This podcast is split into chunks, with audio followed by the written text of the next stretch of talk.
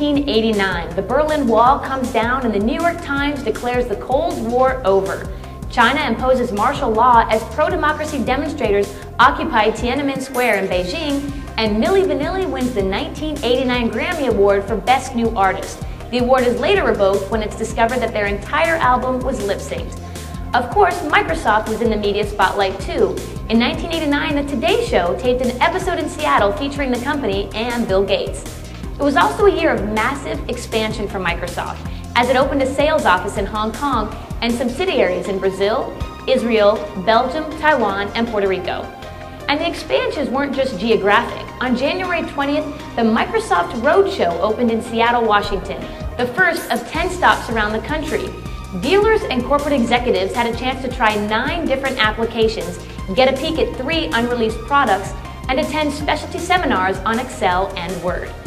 Five days later, on January 25th, Microsoft unveiled a promotional campaign for Excel for Windows, targeting users who are considering purchasing or upgrading to future releases of Lotus 1, 2, 3. The following month, on February 15th, Microsoft announces that it will make a minority investment of a little less than 20% in the Santa Cruz Operation Incorporated, the world's leading developer and publisher of Unix system software. The big Microsoft events of 1989 continue on March 27th when the company hosts the fourth International Conference on CD-ROM. Seeing is Believing in Anaheim, California.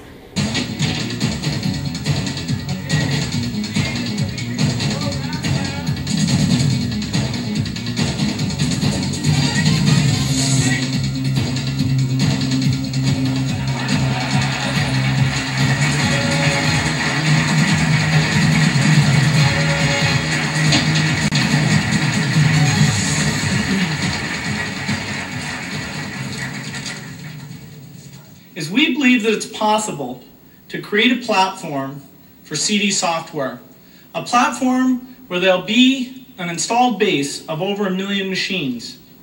And that platform will allow us to transform the PC into a far more powerful tool than it is today with its floppy-based software. Later that spring, on May 3rd, Microsoft and Ashton Tate announced the shipment of the Microsoft SQL Server 1.0, a powerful relational database server for PC-based local area networks. On the same day as the SQL announcement, Steve Ballmer is promoted to Senior Vice President. Ballmer had been Vice President of System Software since 1984, but he now reports directly to Jon Shirley, President. Microsoft begins the summer by forming the Multimedia Division on June 5, 1989. The division is dedicated to the development and marketing of multimedia system software and consumer products. A few weeks later, on June 19th, Office for the Macintosh is finally available. Now, this is the first ever version of Office, and Macintosh applications include Word 4.0, Excel 2.2, PowerPoint 2.01, and Mail 1.37. The four applications provide the tools to perform the essential business tasks of most business professionals. Also in June, Microsoft Mouse sales surpassed 2 million units. That's twice the number sold less than one year ago. Remarkably, it took Microsoft five years to ship the first million units, but it takes only one year to ship the second million. The following month, on July 18th, the Usability Group opens its new in-house testing facilities, where it will test interfaces, documentation, and instructional materials. Also in July, the first financial analyst meeting is hosted at the corporate campus. Speakers include Jon Shirley, Bill Gates, Frank Gaudette, Mike Maples, Jeremy Butler, and Scott Oki. On August 1st, 1989, Microsoft announces Online Plus. It's a comprehensive software support service that gives corporations priority access to senior technical support staff. Now, the service includes unlimited telephone access through a private phone number and electronic access to high-level support personnel and an extensive database of product information. In mid-August, Microsoft encounters a PR hurdle when a Seattle Times cover article about the working environment at Microsoft alleges that Microsoft employees are working long and dedicated hours that preclude any personal life. In response to the article, proud Microsoft employees make Microsoft velvet sweatshop logo sweatshirts and wear them on August 18th. And on August 31st, as the month comes to a close, Microsoft reveals that a complete Chinese MS-DOS version 3.21 will be provided to licensed OEMs and shipped in the future by representatives in Taiwan.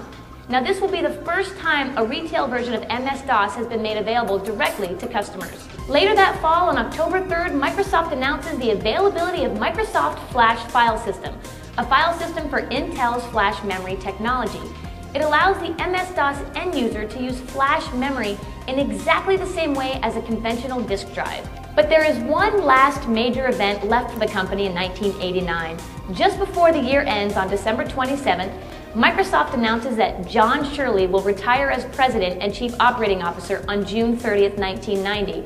Shirley, President since August of 1983, will continue to play a role in the management of the company as a member of the board of directors and as a consultant for strategic projects.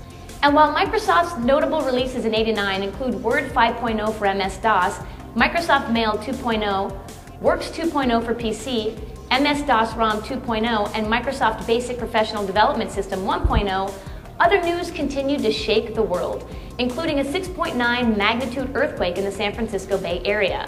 As the year drew to a close, the biggest movies at the box office were Batman, Indiana Jones and the Last Crusade, and Look Who's Talking.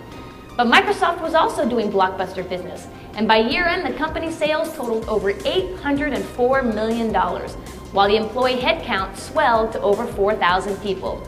Still, those sales figures would pale in comparison to the upcoming year when Microsoft would finally cross the $1 billion annual sales mark.